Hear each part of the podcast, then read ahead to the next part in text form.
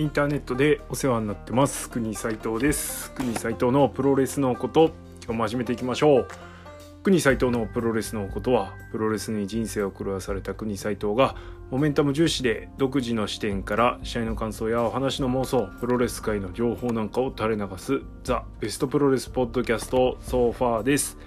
第222試合目は、えー、新日本えー、1.5東京ドーム、えー、レスルキングダム15のことレビュー会です。行きましょう。はいということで1.5東京ドームも行ってまいりました。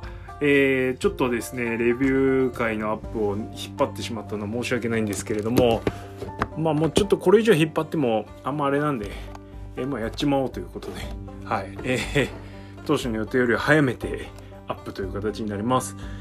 えー、早速試合のレビューに行きたいと思います。えっとこの日は1.5はですねダークマッチでスターダムの試合が2試合行われました。えっと6人タッグと、えー、普通のタッグマッチですね、えー、だったんですけれども印象に残ったのは、まあ、試合前から期待していた姫香、えー、ですね。まずこれはすごく印象に残りましたね、えー、2人まとめてアルゼンチン。はいすごかったですね。それからやっぱりチャンピオン林下歌美は、えー、すごく印象に残りました。強いなと。まあすげえすげえっていうのは常々聞いてはいたんですけれどもまあ百聞は一見にしかずですよね。えー、すんげえパワフルではい超いいレスラーでした。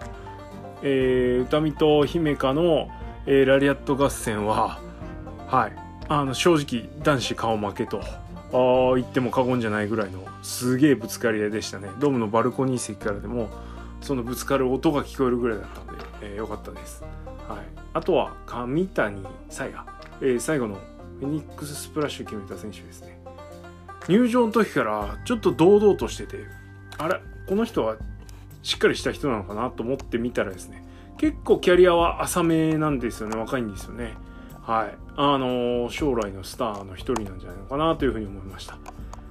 はい、で次の試合があのメンツ的にはそのトップメンツなんでしょうが思ったほどやっぱりちょっと俺は正直印象には残んなかった。ビジュアルはねあの見てくれというかはそのみんな華やかでトップスタースター選手なんだなっていう感じはしたんですけども。はい。まあどっちかというと前の試合の方が俺は印象に残ってるというああいう感じですね。はい。えー、ダークマッチなんでこんなもんでしょう。えーと浅いところの試合はポンポンいきますが今日はね。はい。で第1試合時間無制限一方勝負、えー、KOPW2021 決定戦 4A マッチ、えー、ブッシー、えー、チェイズ・オーエンズバッドラックファレ矢野通と。いう形。7分34秒、えー、矢野がか、えー、 BUSHIを丸めて丸めてじゃないですね。 BUSHIを下しました。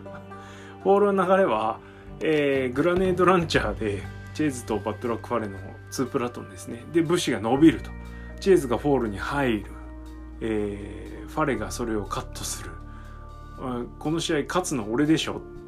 いや俺でしょ！みたいな感じで2人が喧嘩を始める、えー、そこで矢野徹が後ろからダブル金的武蔵を決めて、えー、まだ倒れているブッシにをフォールして終わりと。いう形です。はい。まあまあ、こうなるだろうなっていう感じですけど、ファレとチェーズの、うん、デコボココンビぶりと、あそれからまあね、とにかく、何ウェイだろうがですね、隙を見せたら絶対ついてくる矢野徹。で、あと、弱いけど 見せ場はきっちりと、あのね、ちゃっかり全部一通りのお決まりムーブは出していく武士そしてチルブシっていう。はい。えー、皆さんの持ち味が非常に出てよかったんじゃないですかね。はい、えー、です。まあまあ湧いてたしよかったんじゃないですか。はい。で次第2試合ですね。IWGP ジュニアタッグ選手権、えー、チャンピオン金丸デスペラード対、えー、チャレンジャーワト田口ですね、えー、13分20秒ピンチロコ。で、えー、デスペラードが金丸組はボーイに成功いう形。えー、なんかちょっとあともうちょっとガンガンいくかなと思ってたんですけどいまいちでしたね。うん。はい。もうなんか後楽園のセミぐらい。セミ前ぐらいだったなっていう印象しか正直ないです。はい。はい。あとはまあ会場がねもう明らかにデスペラードへの期待感というか人気が1枚上がってるのは感じましたね。はいそんな感じです。で次第3試合、えー、ネバー無差別級選手権、えー、チャンピオン高木慎吾対チャレンジャージェフコブ。いやーこれは期待にたがわぬ試合でしたね。21分11秒ラスト・オブ・ザ・ドラゴンで高木がジェフコブに勝利とあいう形です。えっと試合前期待してたのはとにかくやっぱりねこの2人といえば、えー、バトル・オブ・ロサンゼルス、えー、ファイナル、えー、で戦ったマッチアップですね、はい、それから G1 でも戦ってます、え、毎回毎回いい試合になるという形だったんですけれどもまあその期待にたがわぬどころじゃないですよね。その期待を上回る、えー、超いい試合でした。もうマッチオブザナイトです。はい。完全にこの試合が、まあ、あんま好きじゃないんですけどというか嫌いなんですけどこの言い方。嫌い。はい。大嫌いですね。でも本当素晴らしいアスリートプロレスだったなというふうに思います。あのアスリートプロレスっていうとなんか身体能力だけをこう見せつける激しい試合みたいな感じに捉えがちなんですけどえー、例えばねその最先鋒に位置してたのはケニー・オメガじゃないですか。でもケニーって別にそこだけがすごいんじゃなくて試合の中で見せるドラマ的な部分っていうのもすごく持ってたしそういう意味でこの試合もそういう面がありましたよね。試合のそのなんだろうな喋りとか所作とかで見せるんじゃなくてこの技と技体のぶつかり合いでのそのストーリーっていうのがちゃんとできてたのでね、特に高木が見せたその終盤に見せた古武の攻略法というか、うん、足殺しっていうのは、えー、非常に効果的だったしうんちゃんとね終盤のツアーオブジャイラのが決まったけど足痛いからフォールいけないみたいな、ね、ところにも生きてたのですごく良かったと思います。じゃあやっぱアスリートプロレスじゃねえんじゃねえのとか思うんですけどただやっぱりこの2人が見せた動きっていうのはやっぱアスリートプロレスのそれですよね。はい。なんでいやよかったですね。はい。素晴らしい。もうこういう試合は結果なんかどうでもよくてどっかんどっかんやってくれればもう OK ですね。うーん。手が合うしまた見たいし、うん、できればねメインで見たいですよねこの試合はね。はい。えー、まあなんですけどメインとなると地方になっちゃうから。これまたクソクソグランプリ みたいな感じになっちゃうのかなはい。えー、って感じですね。そうでこの試合でちょっとわーっと思ったのはあれですね。あのー、改めてコブがですね、えー、G エンパイアに入ることでその、うん、凶暴な部分ラリラリアットじゃねえや。スープレックスの凶暴性がえー、クローズアップされるようになってでお客さんにしっかり浸透してお客さんもそれに驚き、えー、声を上げるっていうのができてたのでもうよかったなって1位になったなっていうふうに思いましたね。あのいい意味でね1位になったっていうのね。はい。そんな感じですかね。まああとムーンサルとアバランシュホールドやりましたよね。ちょっと分かりにくかったけど。いやーすごかったですね。で高木も負けじと真似するんだけどうまくできないみたいなのがちょっと受けました、はい。まあこの日のコブ見てたらねもう稲村もネバーぐらいだったらいけんじゃねえのって思ったんですけど。はい。ね途中から稲村に見えてきちゃってこう、ね、似てますよね技とかね。はい。と思いました。はい。でえー、いやもう本当いい試合でした。また見たい、ね、何回も見ちゃうって感じです。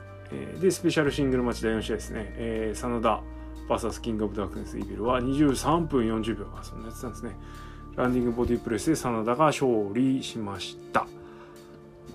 まあ、正味試合のことなんかあんまり覚えてなくて、ディック東郷のダイビングテーブル、ダイビングエルボー on the table とえー、テーブルって言っちゃった。ダイビングエルボー on the table と、あとそれを見たイービルのびっくり顔しか覚えてないですねちょっとあの顔のこと忘れてましたね最近ねイービルのね。いい顔すんなっつって相変わらず。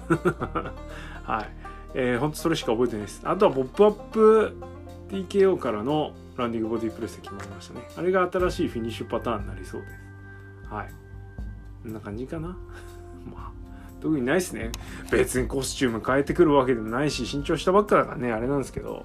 なんかねおお流しやなこの試合みたいな感じで思っちゃいましたけど意外とそうでもなかったというか。はい。いう感じで真田もあれですね。棚橋と一緒で怒りが持続しないタイプですね。なんかね。もっとこう喧嘩マッチっぽい雰囲気にしてくんのかなと思ったら普通に始まって普通にやってたんでやっぱそういうの苦手なんだなって感じです。はい。頑張れ。次第5試合 IWGP ジュニアヘビー級選手権でチャンピオン石森対峙対チャレンジャー高橋ロ25分31秒タイムボム2で、えー、高橋ロが勝って新チャンピオンになりました。はい。えー、っとですね試合始まって出だしはですねもうこの2人ならではというかもう超速。でハイスピードジュニアマッチこれぞっていうねジュニアマッチこの2人ならではのあの試合でした。えー、でただですねあまりにそのスピードが速いからかどうか分かんないですけど展開がですねもう速くてあれもう10分経っちゃったみたいな感じだったんですね。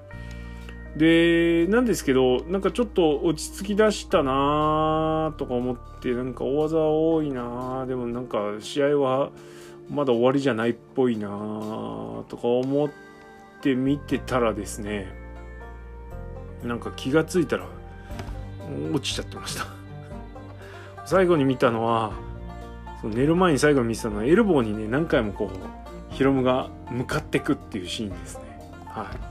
えー、ともこう熱くいいシーンだったと思うんですけど。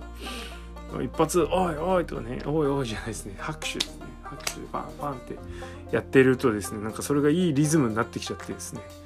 もう肘が1発つって。肘が2発。羊が3発羊が4匹みたいな感じになって気が付いたら寝てるみたいな。はい。落ちてました。でね気が付いたらですねあのねなんとなくやっぱすごい浅く眠ってるんでこう試合展開とか湧いてる感じが聞こえてるんですよね。なんでそれでねなんか夢みたいな感じでこう試合展開をなぞってたんですけどあれは多分俺は見てた試合じゃないですよね。うっすらある記憶はだから。はい。でパッと気が付いたらあのー、ボンロックしてたんですよ。すげえ体勢からなんかボンロック決めててうわもう勝ったじゃんこれみたいな。うわやったみたいな。途中わかんないけどこれはもう勝ったでしょこの体勢で入ったらと思ったらえー、くるっと回ってブラディクロスでうわこれはもう必勝パターンじゃないかと思ったんだけど逃げられちゃうみたいな。であの例のあれっすわ。ビクトリーロイヤル。はい。ちょっとあの回るやつね旋回式のビクトリーロイヤルからの、えー、タイムボム2タイムボム2っていうかねあのサイドバスバスター式タイムボム2みたいな。ぐらい浅かったですけど、はい、えー、でヒロム勝利という形。ああまあまあそうっすよね。はい。まあ間違いなくです。もう予感というかもうビンビンにあったわけですねこの試合。石森が。違う、えー、ヒロが持っていくっていう。改めてこの試合見て思ったのはあ今年は高橋ヒロムでがっつり商売していくんだなと。まあ、これもしかして G1 もあるかもしれないし、ま、少なくともビッグマッチのメインをヒロムに任せるっていうのはするんだろうなって。まあ去年ももうしてますけど、えー、IWGP ジュニアヘビー級をメインイベントにしたビッグマッチっていうのは多分もしかしたら次のニュービギニングであるかもしれないなと思ってるんですけどどうでしょう。でやっぱりねなんだかんだ。やっぱ1.4見ても1.5見てもそうですけどメインイベントの試合ってていうのはやっていいことというかお見せしていいものの量が増えるので物量がね。なんで絶対メインの方がいいんですよ。はい。なんだかんだ言っても。そういう意味では、えー、そういうの場を多分高城も与えられるんじゃないのかなと思いました。まあでも石森もねその役目は果たせるなと思ったし、まあ、途中見てないんですけど石森強かったじゃんって思いました。はい。ちょっと悔しいかな。全部見てないからあんまごちゃごちゃ言えないって感じ。はいです。でまあ随分とですね前日と比べると早い展開だったのでこれメイン長えぞと思ったわけです。はい。えー、2巻戦ですね。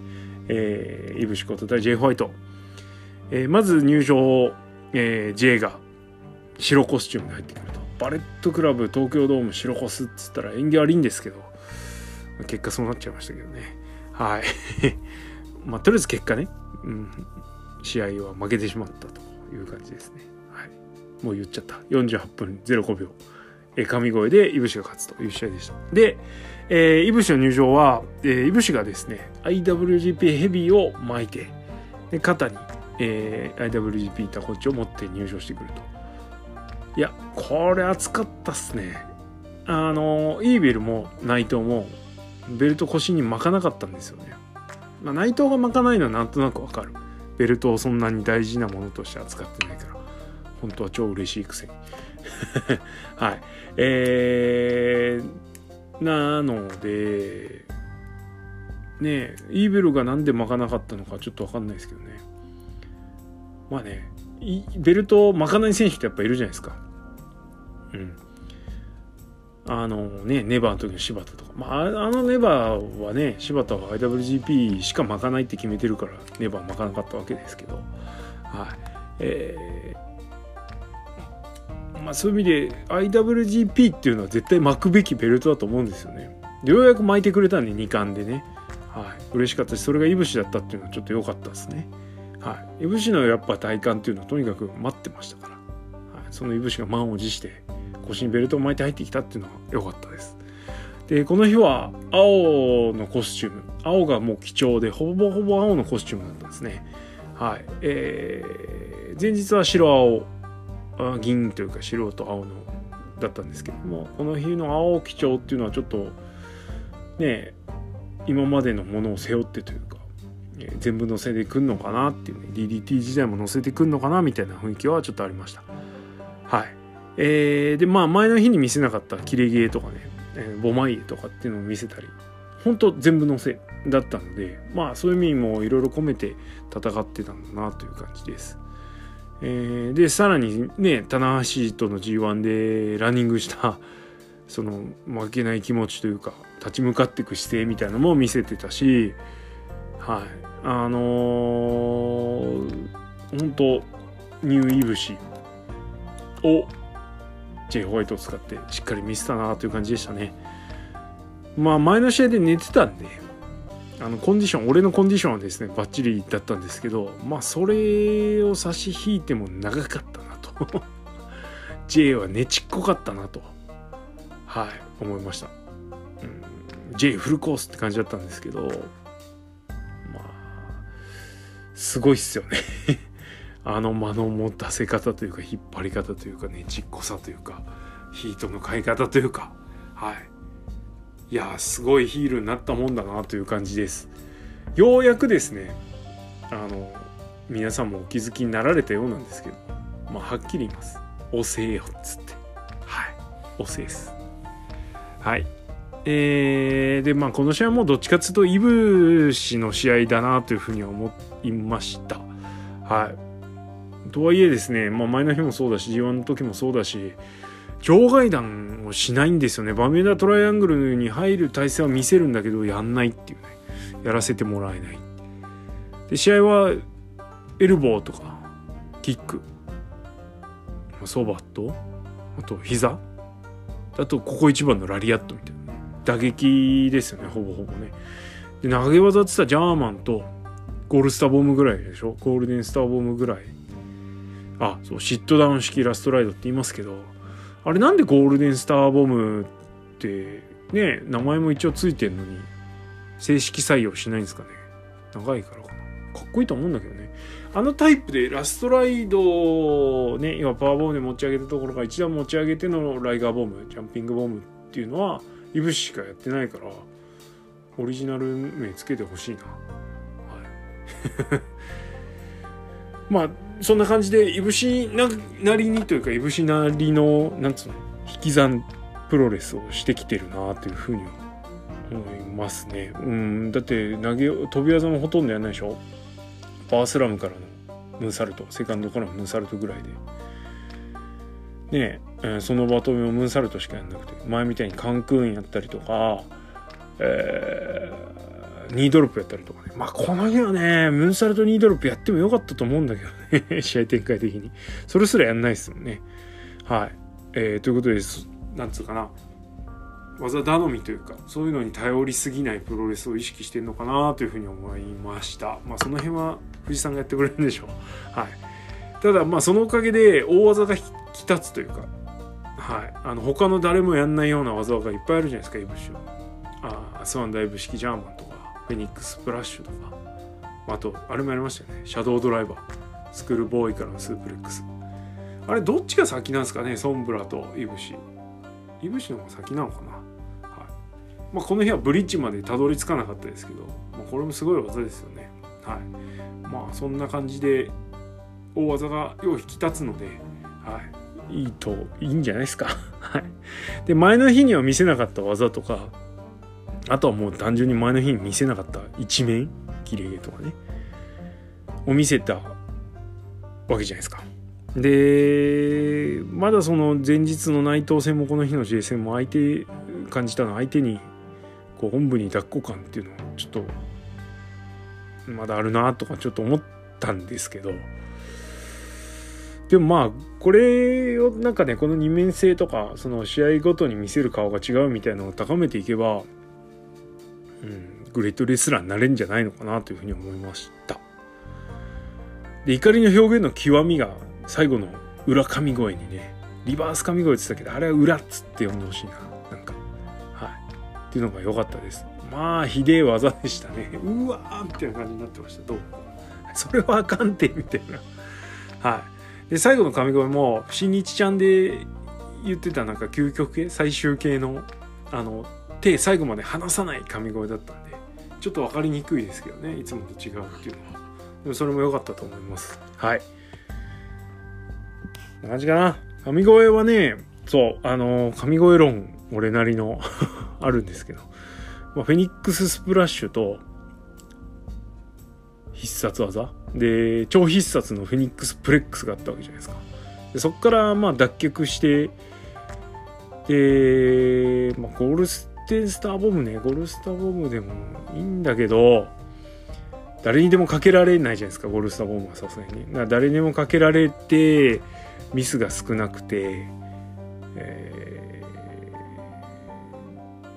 ー、あとはまあその今の新日のあのくるくるプロレスにも対応できるみたいなねカウンター合戦に対応できるプロあの技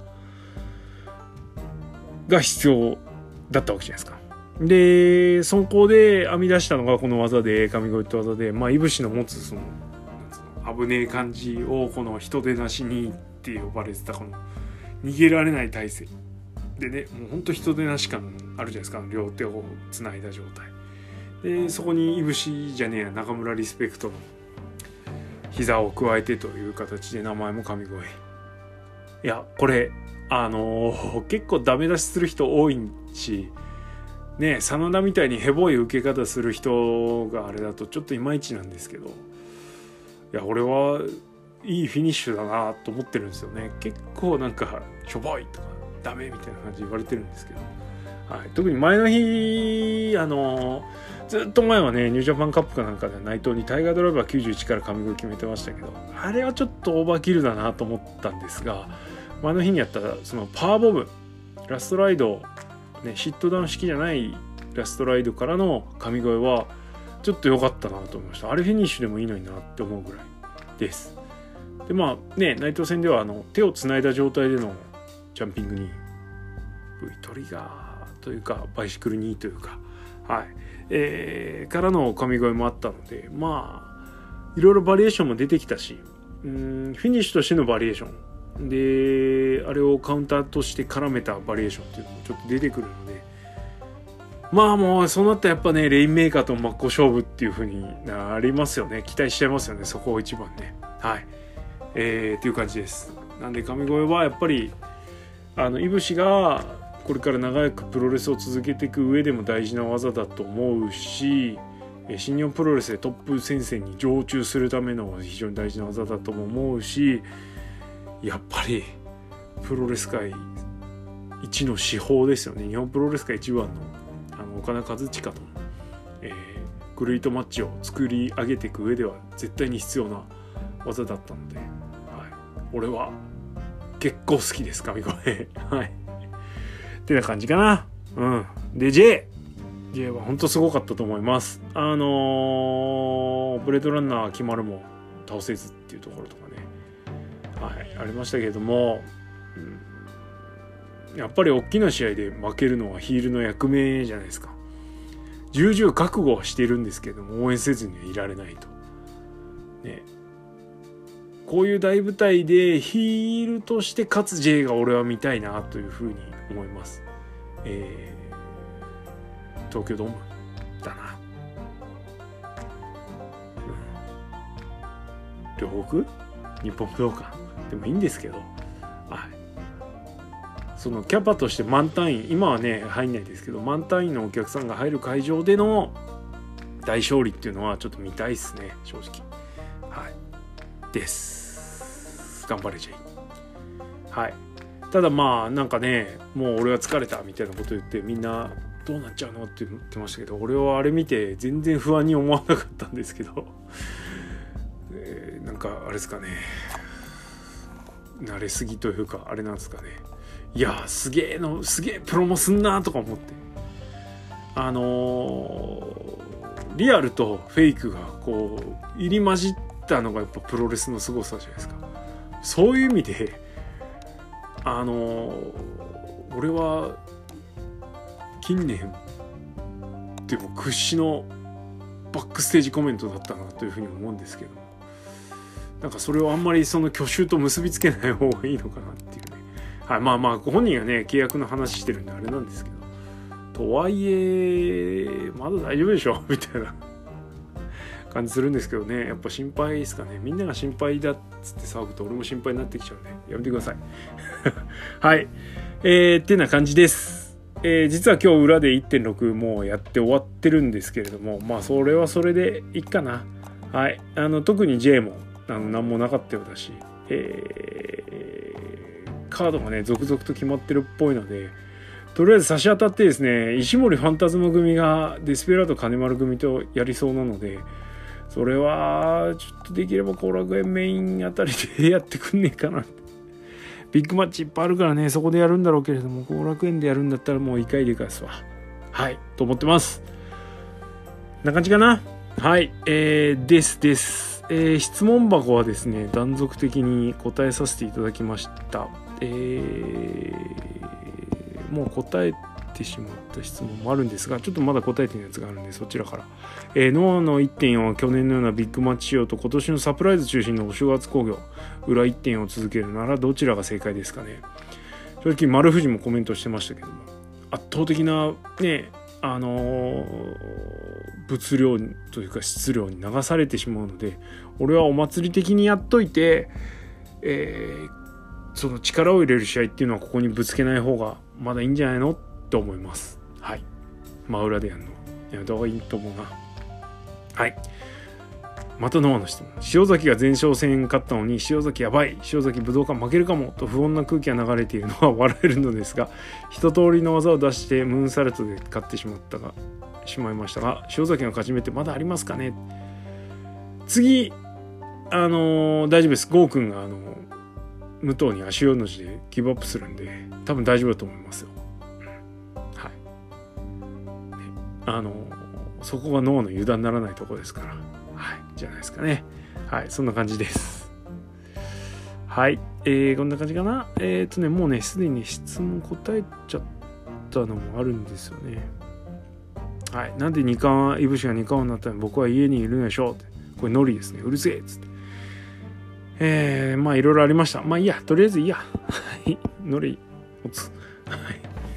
いやことごとく見逃してるねのりくん君ははい ということでえー、いぶしはこれで、えー、神になりましたはいでツイートしたんですけれどもあの試合途中ね乱入してきていぶしに神声で吹っ飛ばされた、えー、下道さんが吹っ飛ばされた後リングサイドでずっと仏になっていた、ね、試合終わるまで微動だにせずぶっ倒れてましたね。ほんと V トリガーで復活してきた。ね。某レッドシューズは見習ってほしいなと思いましたよ。はい。えー、そんな感じです。いやいぶしの防衛ロードが末永く続くことを祈りたいです。次また真田戦です、えー、どうなりますやら。もちろんまあまあまあ。ねまたあの時はおそらくですけどいぶしが飛んじゃったんで。ねなんかね試合後のマイクそういやそうそうそう。試合後いぶしがあの時は負けましたかみたいなこと言ってたでしょ。負けてねえのに。危ねえと思って。ねであのー、今オフィシャル見たらですよ、えー、G1 の時決勝戦いまだに忘れない。僕はあの時負けていた。負けてないのにね。負けていたに等しい場面があった。ってカッコでついてるけど。ね負けてないので まあそういうことですよ。はい。ということであのまともな状態での井渕さんの戦、えー、期待したいと思います。はい、えー、じゃあ今日この辺で終わりでいいですかね。えー、国斎藤のプロレスのことは、えー、リスナーの皆様のリアクションがガソリンです。意見、感想やご質問などありましたら、質問箱、もしくはハッシュタグプごとでのツイートをお待ちしております。えー、それから、お布施、えー、の方も受けたまっております。えー、国斎藤並びにこのプロレスのことにご支援いただけるようでしたら、ぜひぜひ、えー、ツイッターの固定ツイートに、えー、置いてありますので、えー、投げ銭の方お待ちしております。はい。じゃあ、1.5のレビューはこの辺でおしまい。新日本プロレス、面白いっつって プロレス大好きですわ。はい。えー、神となったいぶしの今後に期待しつつ、今日は終わりにしたいと思います。はい。じゃあ、ありがとうございました。